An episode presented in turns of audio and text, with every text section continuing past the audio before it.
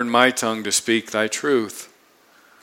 And Father, I feel so inadequate uh, to try and tackle this portion of the psalm. And Father, frankly, I feel so inadequate each and every week to stand before your people and to open up the scriptures to them. I only do so through the help of your Holy Spirit.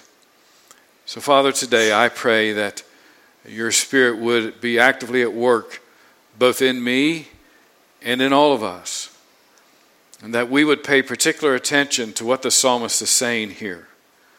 As I said in my opening prayer, these are your words from your mouth, Lord, to us, to your people, to your children, and they are for our good. And Father, as we hear them and apply them, we glorify you. So help us this morning. Help me this morning, Father. Please, please, please help me to make my speech plain, my thoughts logical, my spirit humble. And I ask all these things in Christ's name. Amen. Have you ever had someone say to you, "What were you thinking?"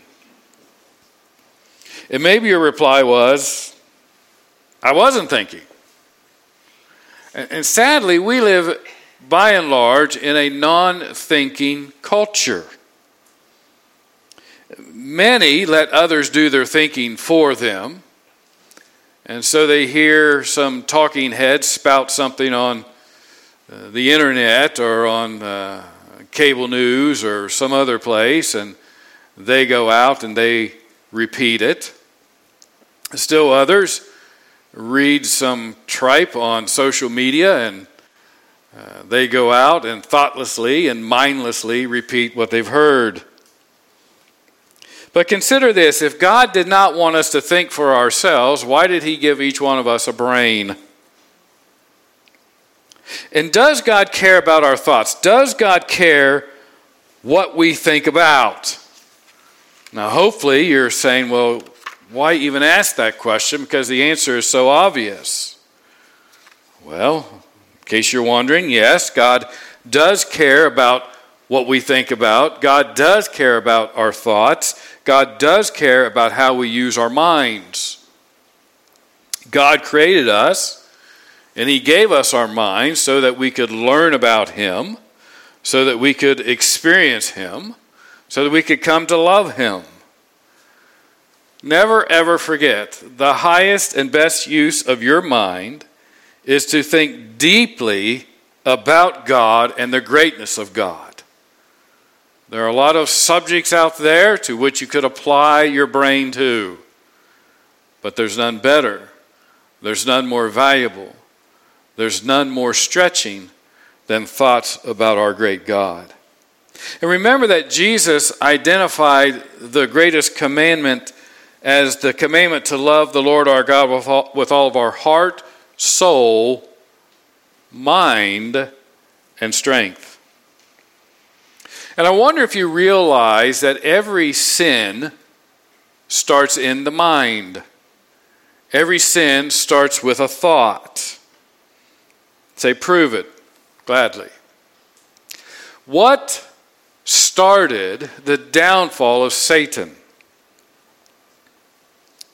It started with his thinking. It started with the way that he thought. Listen to Isaiah fourteen, verses thirteen and fourteen. You, speaking to Satan, you said in your heart, I will ascend to heaven above the stars of God. I will set my throne on high. I will sit on the mount of assembly in the far reaches of the north. I will ascend above the heights of the clouds. I will make myself like the Most High. His evil desires started in his heart. His downfall began with his thinking.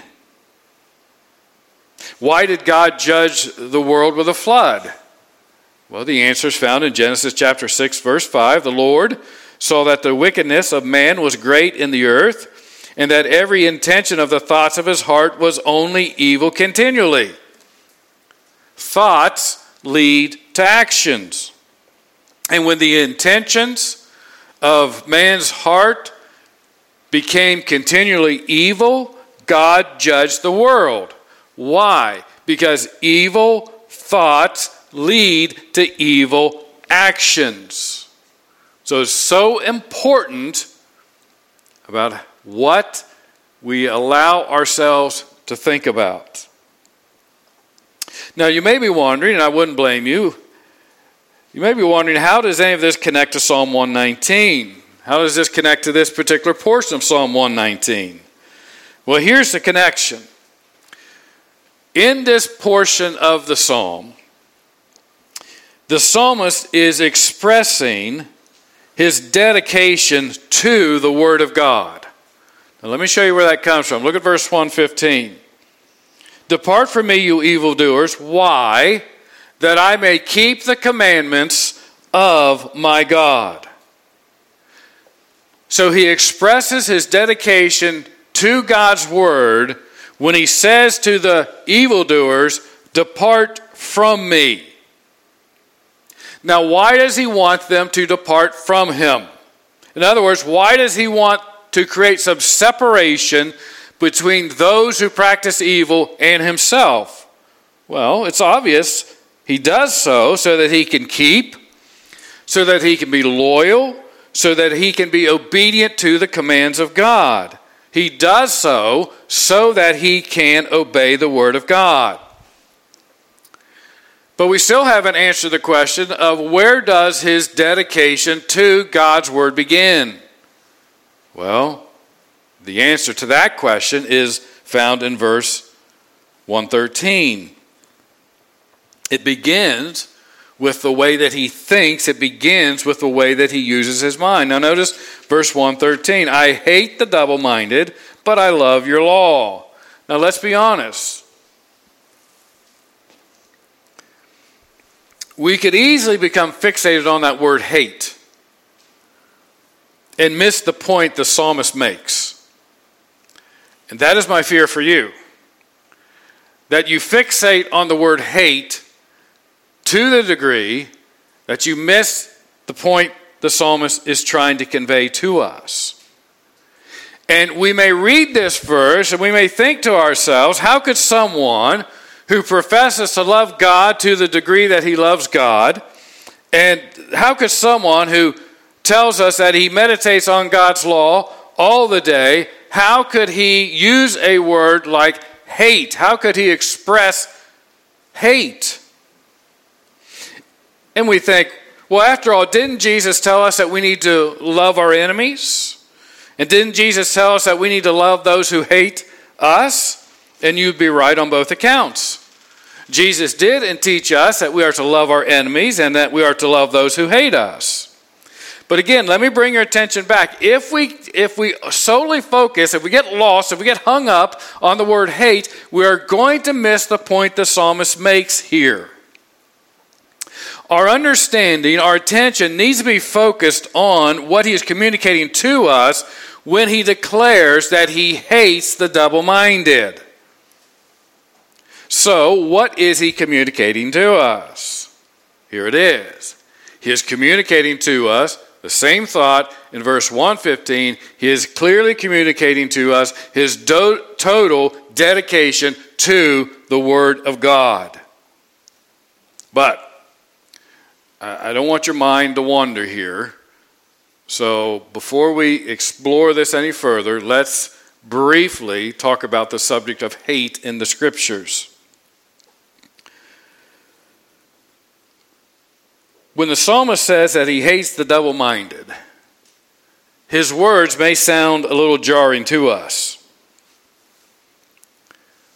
And part of the reason that they sound kind of rough is because of the fall. Charles Bridges said this. He said, the fall of man has misplaced his affections. Love was originally made for God and his law, and hatred for sin. That's important. Let me say it again. Love was originally made for God and his law, and hatred for sin. He goes on to say, now a man loves what he ought to hate, and he hates what he ought to love. So the psalmist, through his growth in his love for God and through his continual meditation on God's law, he has begun to understand that he has had misplaced affections. And through his meditating on God's law, he has grown in his love not only for God's word, but he's also grown in his love for God. We could say that through this process, he has more closely aligned his affections with the way God originally created them to be. So when he says, I hate the double-minded, he is not sinning. He is actually bringing us back to the way it should have been at creation. And hopefully I can show you that. Hate, and, and please stick with me, hate is not always wrong. Hate is not always wrong. But I don't want you to take my word for it. Go home, turn on your computer, or if you're old school like me, pull out your concordance from your shelf and look up the word hate. And you're going to find that it's mentioned many times in Scripture. And particularly, it's used many times in reference to things that God hates.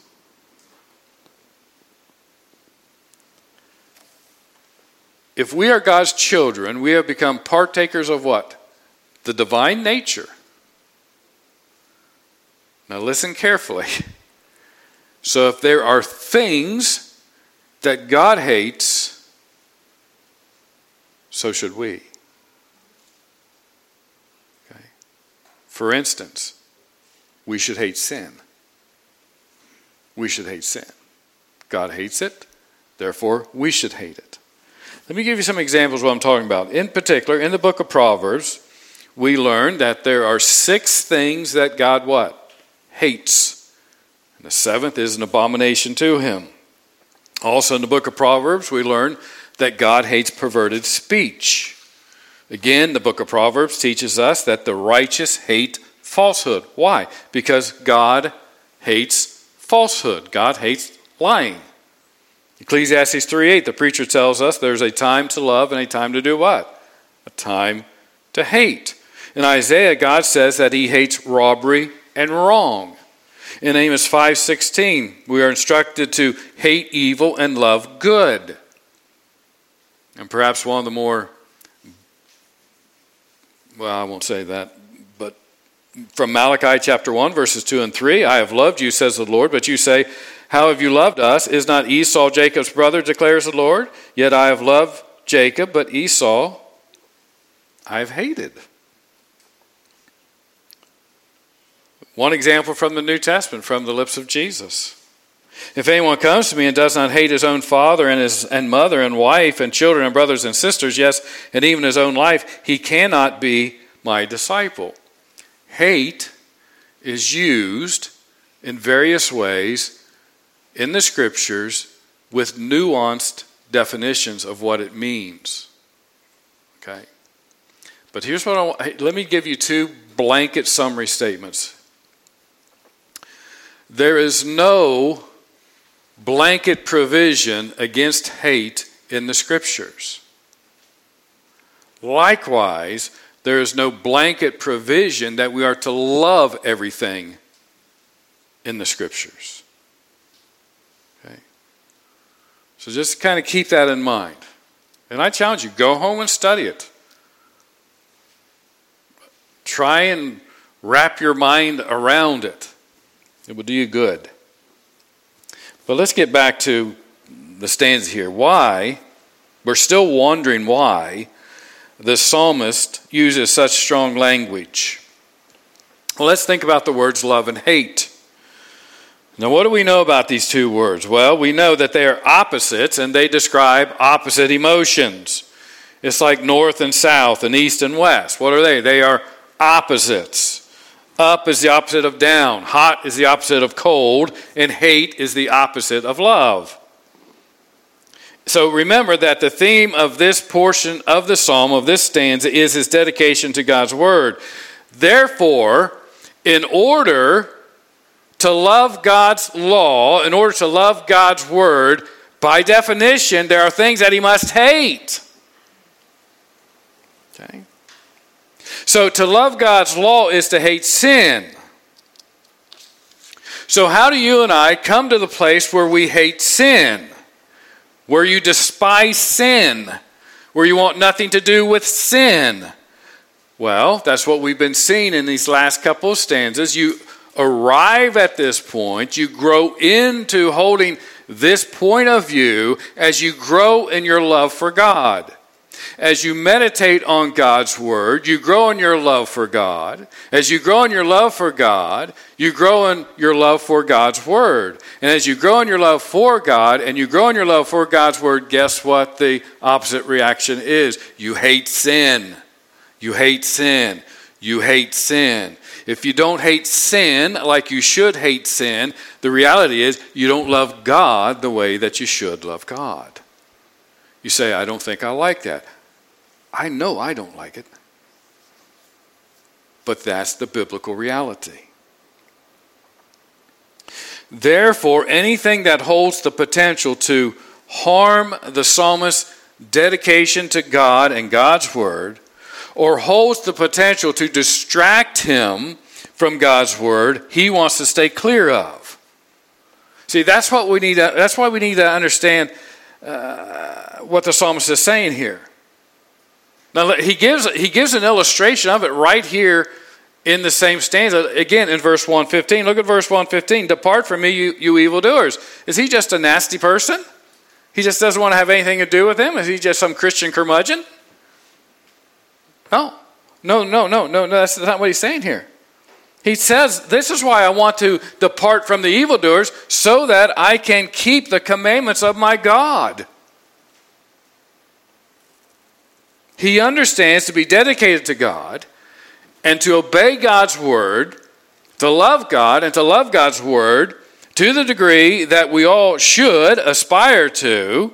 He understands that there are people, there are things, there are activities that he must put distance between them and himself. Let's take this idea of opposites one step further. Could we say that a double-minded person is dedicated to the Word of God? Again, by definition, no. We couldn't say that. By definition, you can't be dedicated if you're double-minded. To be double-minded means that your thoughts aren't fixed on any one thing. And to be dedicated to something is to be dedicated to that one thing. And in this case, it's the Word of God. He wants to fix his thoughts on the Word of God. What does the Bible say about double-mindedness? Well, it's addressed a couple times in Scripture using the exact word. For instance, in James, we find it twice. Listen to James chapter one. If any of you lacks wisdom, let him ask God, who gives generously to all without reproach, and it will be given him. But let him ask in faith with no doubting. For the one who doubts is like a wave of the sea that is driven and tossed by the wind. For that person must not suppose that he will receive anything from the Lord. Why? He is a double-minded man and unstable in all his ways.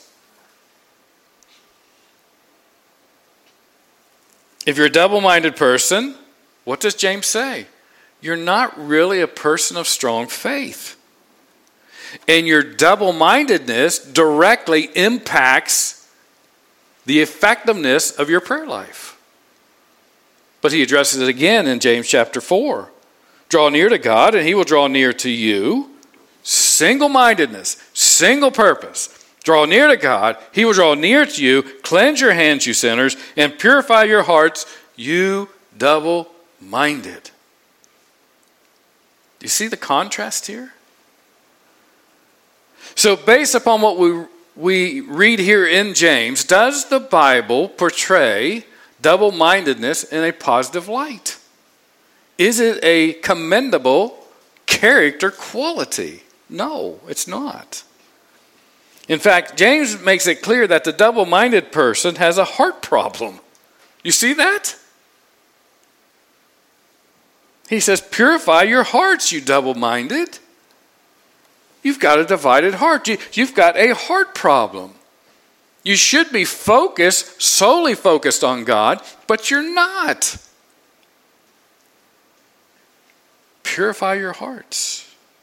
How about this? I, I, this is one of, one of my favorite accounts in Scripture, but you remember that, the story, the Old Testament story between Elijah, that great prophet of Israel, and his uh, encounter with the four hundred fifty prophets of Baal? Do you remember what he said to the people of Israel? Well, here's what he said. And Elijah came near to all the people and said, how long will you go limping between two different opinions? If the Lord is God, follow him. But if Baal, then follow him. And the, the last part of the verse says, and the people did not answer him a word.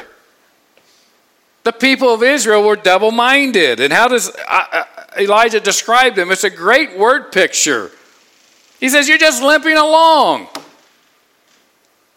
You're not making any progress. You don't know which way to go. And even when he confronted them about their double-mindedness, they could not decide. They didn't say a word. Now, if we know anything about Elijah, we know he wasn't double-minded, right? I mean, he's one guy squaring off against four hundred fifty false prophets of Baal. But he knew the odds were in his favor. Why? Because he was single-minded in his devotion to God. And God displayed his greatness, his glory, and his power on that day. So based upon what we read from James, and based upon what we read from Elijah, do you believe that it's God's will, listen carefully, do you believe that it's God's will, or to say it another way, do you believe that it's that God's okay with you and I being double-minded? Well, based upon the evidence that we've just read in the Scriptures, I have no problem saying with complete confidence that it is not God's will for his children to be double-minded. Therefore, if something is not God's will, what is it? Begins with an S, ends with an N. Has an I in the middle. Sin. Therefore, to be double-minded is a sin. James said, whatever is not of faith is what? Sin. James told the double-minded to purify their hearts.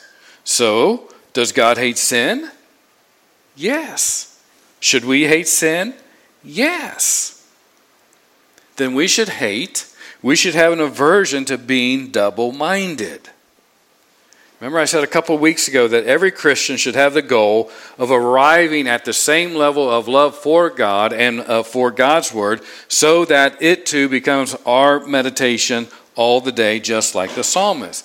In order to achieve that goal, we must have the same level of dedication to God and His Word as the psalmist does. And to be dedicated to God's law, to be dedicated to God, it rules out being double-minded. We must be single-minded in the pursuit of that goal. The psalmist knows, he understands that he cannot be double-minded. He can't be dedicated to God's word. He can't be de- double-minded and be dedicated to God's word at the same time. He can't do it. You can't do it. If he is double-minded, he will not love God's word as he desires to love God's word. And in order for him to achieve the ultimate level of love for God and God's word, he must hate the double-minded. Now, the word hate can mean a couple of different things. It can mean that we have an intense dislike for someone or something. For example, you might say, I hate tacos. Now, why anybody would say that, I don't know, but you, you might say that. You could say, I hate cats, and I would completely understand that. Or you could say, I hate the Michigan Wolverines, and we would all stand up and say, yes, if you're a Buckeye fan, right? And when you say things like that, you're not necessarily making a moral judgment, are you? You're simply expressing your dislike for tacos or cats or Michigan Wolverines. But the word hate can also mean to have an aversion towards someone or something. In this case, the psalmist, when he says that he hates the double-minded, he is saying that he has an aversion to them. What he's saying is, I do not want to be like them. Because if I become like them, I'm not going to love God and love God's word the way that I desire to. So he's not wishing anyone ill. He is not hoping that bad things come to them. He is simply stating that they exhibit a characteristic that at all cost he wants to avoid. And because he loves God, and because he loves God's law, he wants to remove anything and everything in his life that would distract him from obeying God's word. He wants to avoid and to remove anything that has the ability, that holds the potential of harming or weakening his commitment to God's law. He doesn't want the uncertainty and the lack of faith displayed by the double-minded to become a problem for him. Nor does he want the temptation that would naturally arise from his close connection to evildoers to become a problem for him. Listen to me. I'm not saying you can't have any unsaved friends. That is, that's not what we're saying here. But that friendship, that association can only go so far until it may become a potential problem if you have the goal of loving God with all your heart, soul, mind, and strength. That's the point. Use your mind. Think it through. When you think about it, The, the, the, the psalmist is displaying great wisdom and discernment, isn't he? The psalmist recognizes true value. That's, a, that's the problem that we have. Because of the fall, we don't recognize true value, do we? We love all the wrong things and hate all the right things. It's just, it's just we, we're all, we're all confused. He understands that there is no one more valuable than God, and there's nothing more valuable to him than God's word. Psalm nineteen ten, more to be desired, talking about God's word, are they than gold, even much fine gold, sweeter also than honey and drippings of the honeycomb? He said earlier in the same psalm, the law of your mouth is better to me than thousands of gold and silver pieces. And see, when you and I recognize the value of God's word, you know what we will willingly and gladly do? We'll remove all these other things that have the potential to weaken our love for God and his word. We will willingly and gladly remove those things that keep us from the right level of dedication to God and his word. And I have to admit that my admiration for the psalmist grows every week. His dedication to obey God's word, his commitment to obey, to live out, to put into practice the truth of God's word. You know what it does? Here's why I admire him, because it helps him make difficult decisions. And we all struggle with making these difficult decisions, don't we? I'm afraid at times we're more concerned about offending others than we are about offending God.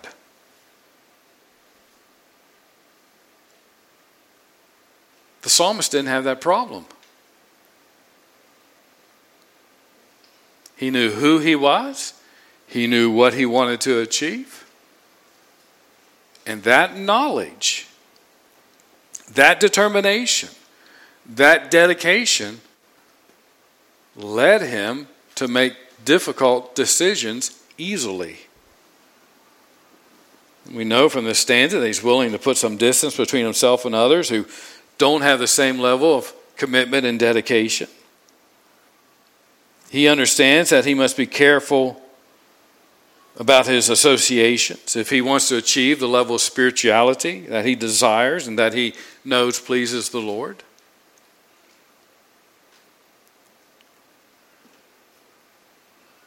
We have to ask ourselves, what about us? Who or what are we allowing in our lives that is keeping us from achieving the level of dedication that the psalmist has to God's word and his love for God? We, we really can say this. We, I think we can sum it up with this one statement. The psalmist values his relationship with God above all other relationships. That's the long and short of it. His relationship to God was more important to him than his relationship with anybody else. Now, that doesn't mean that you treat everybody else like dirt so you can express your love to God. No. No. In fact, if you achieve, if you work towards this level of dedication for loving God and loving God's law, guess what? You're going to get along with more people and you're going to love more people. You're not going to treat them like dirt. See?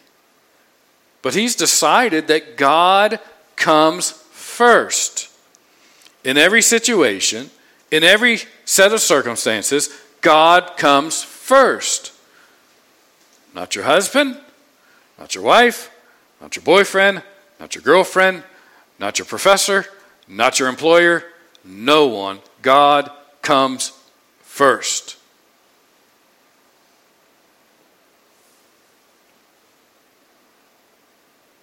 So I ask you this question.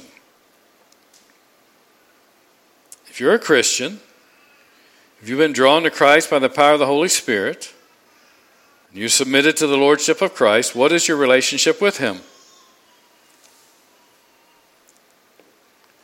Think back to Revelation. Are you lukewarm?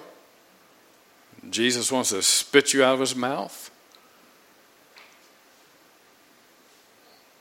Or could you say, you know, I don't have a perfect relationship, but it's a growing relationship. It's like John talked about in prayer meeting this morning. It's a growing relationship. You're becoming more like Christ. The more you become like Christ, the more you're going to love God. Why? Because Jesus loves the Father. And the more we become like him, the more we're going to love the Father.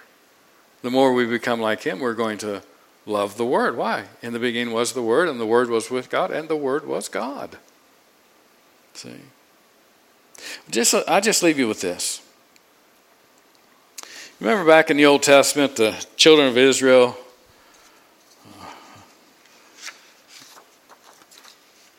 you know, they had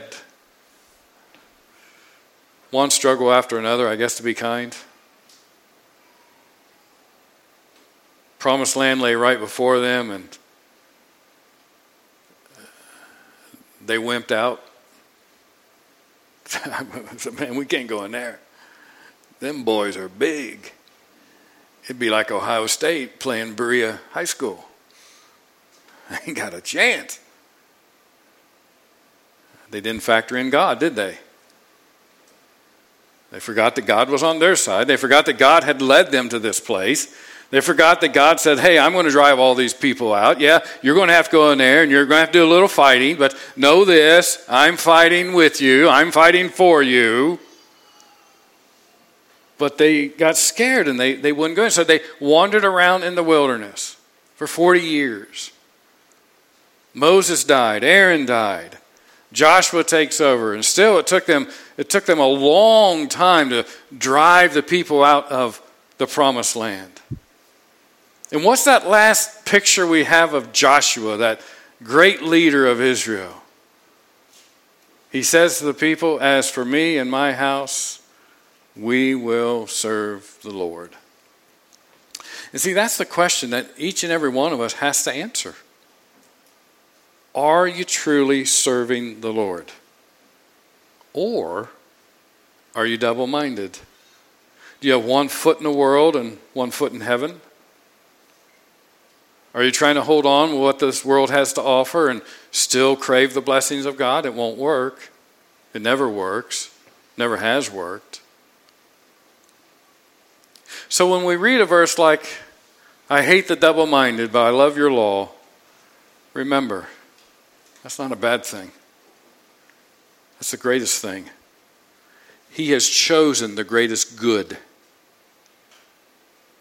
He has seen, he has gotten a glimpse of the glory of God, the value of God, and that changed his value system, and he was willing to discharge everything else in order to love God with all of his heart, soul, mind, and strength. Father, Lord, these are challenges.